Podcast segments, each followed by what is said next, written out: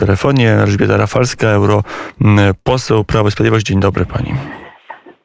Dzień dobry panu i dzień dobry radiosłuchaczom. Pozdrawiam z Brukseli. To najpierw to, co już za nami w Europarlamencie. Mm, e, Wera Jurowa mm, mówiła o tym, że komisja chce dodatkowych kompetencji, aby chronić wolności mediów w krajach członkowskich. To wszystko w ramach debaty o tym, jak rządy atakują media na Węgrzech, w Polsce mm, i w Słowenii. Czego chce Komisja Europejska i jakich jeszcze instrumentów by oczekiwała, by móc realizować swoją politykę w ramach gwarantowania wolności mediów w krajach członkowskich, pani poseł? E, Wera Jurowa przoduje już w tych swoich atakach na Polskę i wydaje się zupełnie tu nieobiektywna.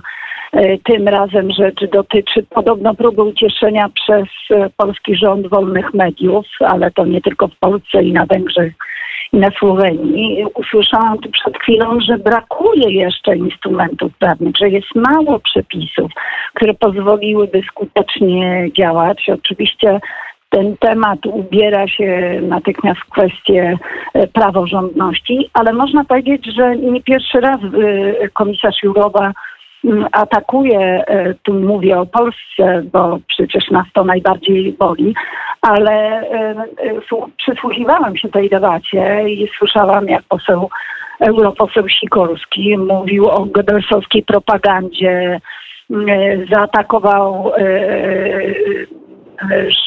prezesa Obajtka, mówił o gazetach prorządowych, no to już w ogóle on miałam, jak, które podobno są gdzieś na stacjach benzynowych, E, e, bo mm, prezes Obajtek ma podobno sieć stacji benzynowych. No to, to są zupełnie kuriozalne, e, kuriozalne wypowiedzi, szalenie też przygnębiające, jak słyszę panią Adamowicz, która mówi o praniu mózgu, o wolności mediów. Tu prezes Kaczyński i prezes Orban i Viktor Orban byli gęsto przywoływani. Skala Mm, nieprawdziwych y, informacji, która została tu podczas tej debaty również wygłoszona przez polskich europosłów jest po prostu zatrważająca. Nawet powiedziałabym smutno zawstydzająca, że można w takim stopniu nienawiści do, do nas, do naszego polskiego rządu, tak atakować e,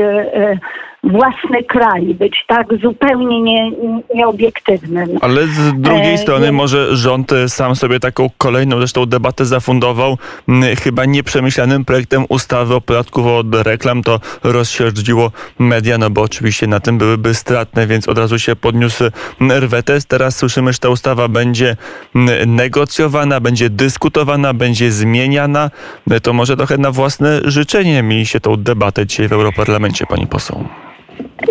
Można też przyjąć taką optykę, jak pan redaktor mówi, ale ja mam wrażenie, że w tej kwestii, w tym obszarze, e, cokolwiek byśmy zrobili, ta awantura przerodzi się w histerię i nie ma tu miejsca na jakby takie racjonalne, spokojne dyskutowanie.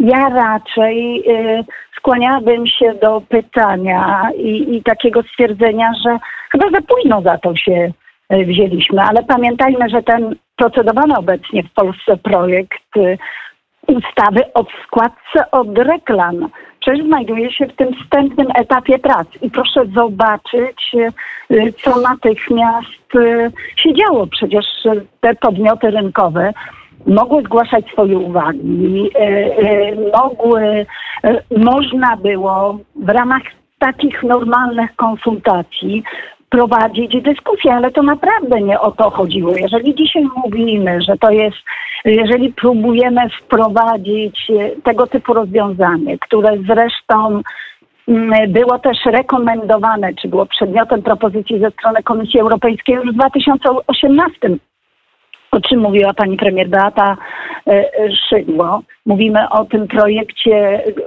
ponieważ on realizuje założenia tak zwanego podatku cyfrowego, no to, to, to nie jest też rozwiązanie, które jest y, nieznane w Unii Europejskiej, tak? I, i one nie zmieniają tak naprawdę przepisów prawa dotyczących y, mediów. No nikt nie lubi być opodatkowany, a międzynarodowi giganci y, no, nie chcą y, płacić odpowiednich podatków w Polsce, a są przecież media, które uczciwie płacą podatki. Ta sytuacja tej nierównowagi, tej nieuczciwości jest po prostu nie do zaakceptowania. Mm, to jest jeden element tej mm, debaty, chociaż tutaj nie tylko Polska, oczywiście Węgry, mm, Słowenia, też inne kraje. Ciekawy, ciekawy jest ten element, y, kiedy Komisja Europejska mówi, potrzebujemy kolejnych y, kompetencji. To jest tak, że nie wiem, czy Wera Jurowa, czy cała komisja, także część Europarlamentu uznała, że tutaj ingerencja między rząd a sprawy krajowe, sprawy podatkowe jest niezbędna i teraz Komisja Europejska będzie wyznaczać, jakie podatki można pobierać, jakich nie można pobierać na terenie Unii Europejskiej? E, ja myślę, że e, Unia Europejska jest naprawdę na takim poważnym zakręcie i tak wiemy, że ona jest szalenie zbiurokratyzowana, mało też mobilna. Przy okazji tej sytuacji pandemicznej mieliśmy świetne dowody, jak nie potrafiła dopilnować takiej najistotniejszej kwestii, chociażby tej związanej z podpisaniem umów, które gwarantowałyby rzeczywiście realizację harmonogram, harmonogramu dostaw szczepionek. Więc y, tym razem idzie w to, żeby rozgrzać emocje, bo to jest coś, co jakoś integruje te głównie lewicowe, ale i właściwie tym razem pozostałe też e, frakcje w tym zgodnym ataku zarówno na Polskę, jak na Węgry i na Słowenię. Ja też słyszałam wystąpienie dotyczące Słowenii, gdzie mowa była o tym, że 80% mediów atakuje E, ich rząd, e, a próbuje się tu przedstawić jakby e, strony rządowe, zarówno w Polsce, jak i w Węgrzech i na Słowenii, próbowały przejąć wszystkie media albo były dominujące w tych mediach. No popatrzmy na, na sytuację w Polsce. Tak? Więc ja myślę, że to jest taki element dużej walki politycznej, nie tylko na e, e, tej, która odbywa się między totalną opozycją, mm, ale również e, tej walki, która się przenosi do Parlamentu Europejskiego, również do Komisji Europejskiej, tak naprawdę jest uderzeniem w prawicowe, konserwatywne rządy. To chodzi o jakby zduszenie e, e, e, tych albo sparaliżowanie funkcjonowania tych rządów, przywoływany artykuł siódmy, karanie za praworządność, e, e, łączenie tego z sytuacją wolnych mediów, e, opieranie się o kłamstwa, no to wszystko jest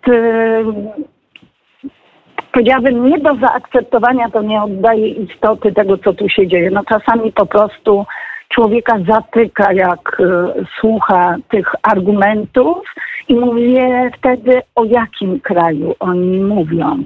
Przecież nie mówią o Polsce. Przecież nie mówią naprawdę o Polsce.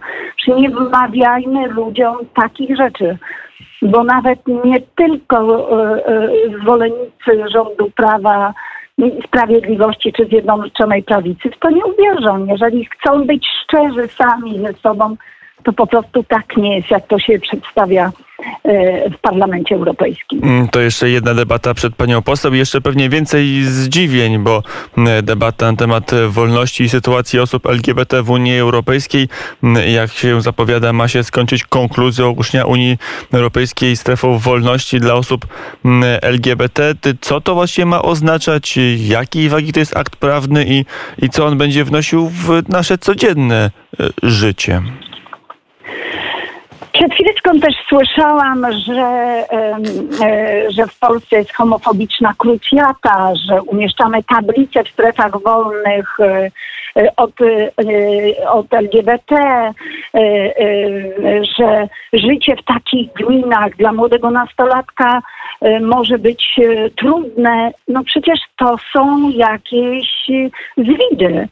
Ja nie wiem, czy tym posłom coś takiego się przyśniło, czy rzeczywiście mówimy o, o tym samym e, kraju, e, czy możemy mm, tak e, mm, opierać się o takie e, kłamstwa. Pamiętajmy o tym, że tą rezolucję nie podpisała frakcja europejskich konserwatystów i również e, ID.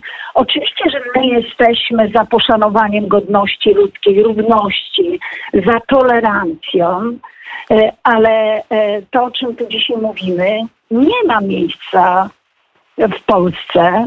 E, To jest wypowiedzenie po prostu e, wojny A ideologicznej. jak zagłosują A HDC, Europejska Partia Ludowa, która przynajmniej w swojej nazwie i deklaratywnie jest partią y, chrześcijańską, na ile ona wobec takiego dokumentu, który no, wyjmuje jednak część społeczeństwa i, i, i wyciąga, Boże, poza albo ponad resztę obywateli, no bo mamy deklarację wolności, która obejmuje każdego obywatela, niezależnie od tego, w co wierzy, jaki ma kolor skóry, jaką ma orientację. E, Tutaj tworzy się jakąś specjalną deklarację dla specjalnej kategorii obywateli, co chyba trochę bardziej pachnie systemami totalitarnymi czy komunistycznymi, a, a nie do końca w, jest w obrębie tradycyjnego rozumienia demokracji, także tej chadeckiej, co zrobi Europejska Partia Ludowa, gdzie jest PSL i Platforma.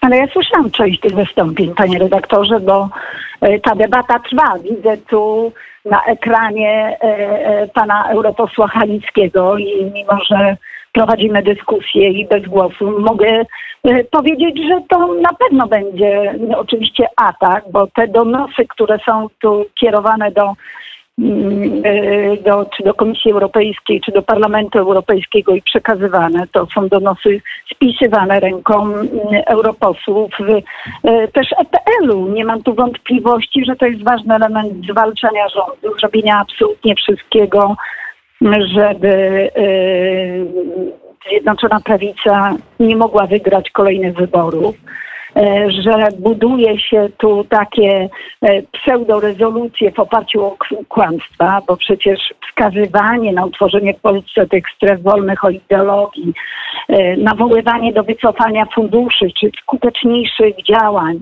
mówienie, że dyskryminujemy osoby LGBT w Polsce, no to, to, to tak jak powiedziałam, to, to nie ma nic wspólnego z rzeczywistością. My jesteśmy przeciwko dyskryminacji kogokolwiek, ale ja mogę powiedzieć, że ja się czuję dyskryminowana i poniżana tymi e, e, kłamstwami, które są tu adresowane. W życiu nikogo nie poniżałam ze względu na e, pochodzenie, na e, e, jego e, jakby orientację seksualną. E, Proszę pokazać takie przypadki, które w Polsce e, są, albo ich skalę, bo nawet jeżeli się zdarzają, to one nie są e, kierowane pobudkami politycznymi. Więc e, nie mam wątpliwości, że podniosą rękę za tą rezolucją. Zresztą to grupy polityczne Renew, EPL, Zieloni, SLD i Lewica właśnie przygotowały ten wspólny tekst i EKR został wyłączony z tych prac e, e, pomimo wniosków, więc nawet nie było możliwości uzyskania wcześniejszego projektu tego tekstu. To pani... Z góry można niektóre, e, z góry niektóre tezy znamy, niektóre odpowiedzi również. Nic nowego. E, Nic nowego, panie redaktorze, ale szalenie przygnębiające. To przejdźmy do czegoś, co jest, zdaje się, nowe, czyli nowy mechanizm finansowania, Europejski Plan e, Odbudowy. Mm, Teraz e, każdy kraj członkowski będzie przyjmował własny krajowy plan odbudowy. Na ile te działania będą mogły wzmocnić politykę, także tą społeczną, którą pani się przez lat cztery zajmowała, politykę polskiego, ponad cztery, e, politykę polskiego rządu? W ramach tego instrumentu no, Polska otrzymała gigantyczne pieniądze, bo to jest ponad 57-58 miliardów euro, tym część w formie dotacji, część w formie e, pożyczek. I proszę pamiętać, że wśród tych komponentów, które są wskazane w naszym polskim krajowym e, programie odbudowy jest ta odporność i konkurencyjność gospodarki. I to, co jest najważniejsze też w polityce społecznej, ale też w sytuacji pokryzysowej albo trwającego kryzysu, to jest też sytuacja na rynku pracy, ochrona rynku pracy, obawa przed wzrostem bezrobocia, ale przede wszystkim to jest gigantyczny e, program rozwojowy, e, który będzie służył temu, że w różnych tych obszarach, zarówno transformacji cyfrowej, e, również dostępności jakości systemu ochrony zdrowia, utrzymamy tą sytuację na rynku pracy, a oprócz tego w tym komponencie A mamy adresowane konkretne działania, które są związane z rynkiem pracy, z reformą e, polskich służb zatrudnienia. Mówimy tu o, również o sytuacji dzieci, mówimy o przeznaczeniu środków z tego krajowego programu odbudowy na miejsca opieki nad małym dzieckiem, o ekonomii społecznej, o wyzwaniach cyfryzacyjnych, bo one też będą generowały wysokospecjalistyczne, y, y, dobrze płatne, wartościowe y, miejsca pracy. Więc jakby w każdym tym elemencie, jeżeli mówimy o inwestycjach, czy to publicznych, czy prywatnych, wszędzie tam mm, pojawia się ten aspekt polityki społecznej, bo jeżeli będziemy mieli taką sytuację jak w tej chwili. Jesteśmy na pierwszym miejscu, jeżeli chodzi o stopę bezrobocia. Takiej sytuacji nie było nawet e, e, dwa, trzy lata temu. Zawsze Czechy nas wyprzedzały. Jeżeli mówimy, że będziemy mieli dobry wzrost gospodarczy, najlepszy spośród innych krajów, to to wszystko będzie służyło również realizacji inwestycji społecznych, które w Polsce są też kontynuowane. Mimo kryzysu żadne z nich nie zostały ograniczone. Nie ma zbyt wielu krajów, które prowadziłyby taką hojną i taką też skuteczną politykę E, społeczną, bo tak jak mówiliśmy, te inwestycje no, mają wpływ też na sytuację gospodarczą. Proszę sobie wyobrazić, żebyśmy ograniczyli wydatki na przykład na politykę rodzinną, no to pewnie natychmiast też przełożyłoby się to na konsumpcję prywatną, a tego na pewno byśmy nie chcieli. E, to jeszcze ostatnie pytanie o e, Nowy Ład, czyli ten pro, e, program rządowy wyjścia z koronakryzysu. To jest trochę szersze niż tylko absorpcja środków europejskich. Jeden zdaje się prawie na pewno jeden element znamy, czyli podniesienie kwoty e, wolnej od podatku. To jest e, wiele źródeł o tym mówi. Nawet się pojawiła kwota 30 tysięcy złotych, tyle możemy e, zarobić i żadnego podatku dochodowego nie zapłacimy. To się mieści, to jest dobry pomysł w, w pani poseł logice prowadzenia polityki społecznej, polityki ekonomicznej. E, to jest dobry pomysł, ale ja nie, nie jestem w stanie odnieść się zarówno co do wysokości e, kwot wolnej od e, podatku, jak i innych pozostałych też elementów, ponieważ tak, na, tak naprawdę są to dla mnie informacje czysto medialna, a ja wolałabym dyskutować o faktach, więc no nie mogę dzisiaj potwierdzić, mhm. jakiej wysokości Pani będzie kwota wolna od podatku. Nikt z rządu tego specjalnie na, na wyprzódki nie dementuje, więc chyba udało się dziennikarzom dobrze ustrzelić e, te szczegóły dość dobrze e, chowanego w zaciszu gabinetów planu. E, e, panie redaktorze, pozwólmy tą przyjemność poinformowania o wysokości kwoty wolnej od podatku oraz pozostałych też tych y, aspektów przedstawić premierowi. Będzie to w pełni wiarygodna informacja. Ale to niezależnie, czy, czy to będzie 30, czy to byłoby 20, no nie dyskutujmy o, o kwocie. To oczywiście jest bardzo dobry kierunek. Mm, to jeszcze na koniec kwestia mm, wskaźnika urodzeń w Polsce. To mamy rok, który jest fatalny pod tym względem. Mm, cały czas nie ma polityki demograficznej e, Polski. Co się stało, że dobrej zmianie nie udało się tego krytycznego, czyli demograficznego wyzwania Ale... rozwiązać? Ale panie redaktorze, no daleka jestem od tego, żeby powiedzieć fatalnej sytuacji w odniesieniu do tego roku, bo mówimy na podstawie tych danych w okresie pandemii, liczby zgonów i liczby urodzeń. Polityki demograficznej nie zmienimy w ciągu roku, dwóch lat tak szybko, jakbyśmy chcieli. Y, tu kłaniają się w pas zaniechania też poprzednich wielu rządów y, i przez wiele lat niewiele robiono, żeby były te zachęty do większej dzietności y, polskich rodzin. Zresztą tu kumulują się pewne czynniki, bo i sytuacja na rynku pracy, i sytuacja gospodarcza, i dostępność do miejsc opieki ma znaczenie, nie tylko ten element programu 500.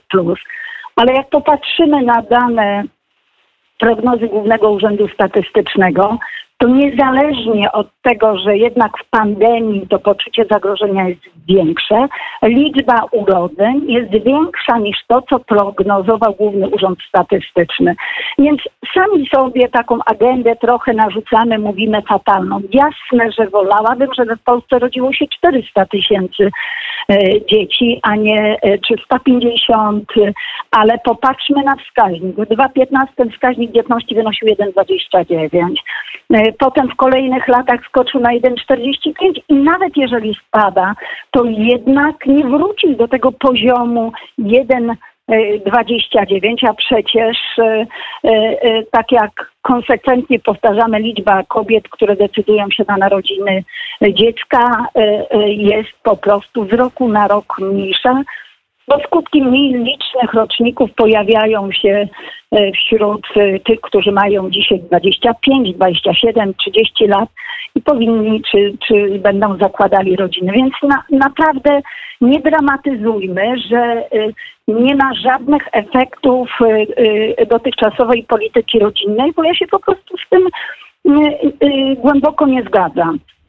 Natomiast na pewno dzisiaj, w takich trudnych czasach, kiedy obawiamy się koronawirusa, czekamy może na, y, na szczepienia albo boimy się o swoje zatrudnienie, no dzisiaj ta decyzja może być odraczana, ale wierzę w to, że my Polacy jesteśmy szalenie rodzinni, kochamy dzieci, chcemy mieć te dzieci.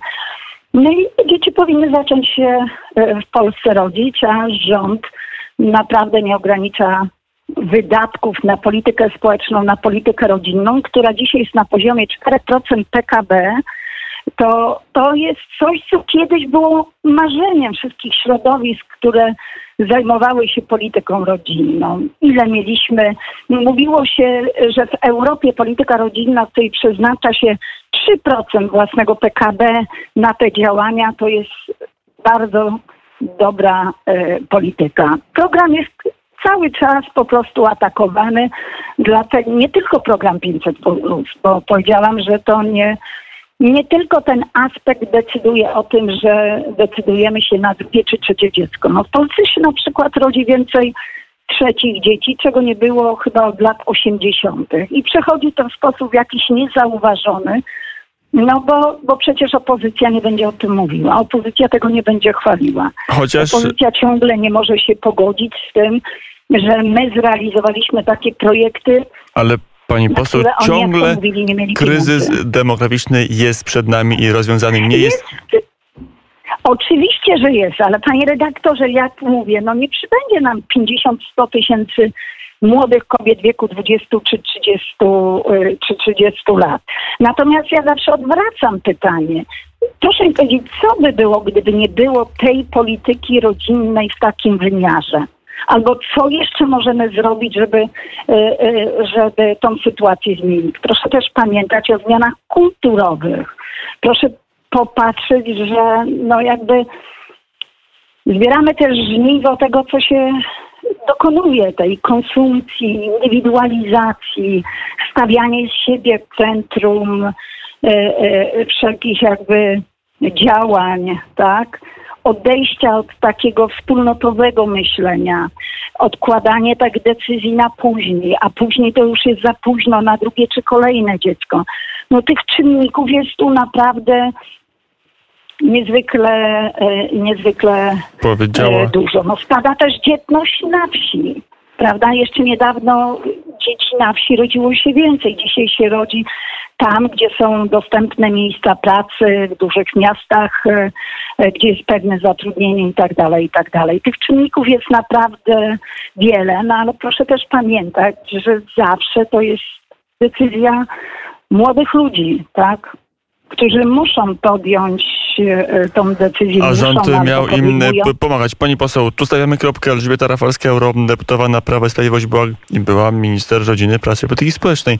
Mm, Była gościem popołudnia wnet. Bardzo dziękuję za rozmowę. Dziękuję. Do usłyszenia. I to z Brukseli, gdzie gorące debaty, bo najpierw wolność słowa, wolność mediów, a teraz właśnie wolność osób LGBT. To debata, którą też e, śledzimy.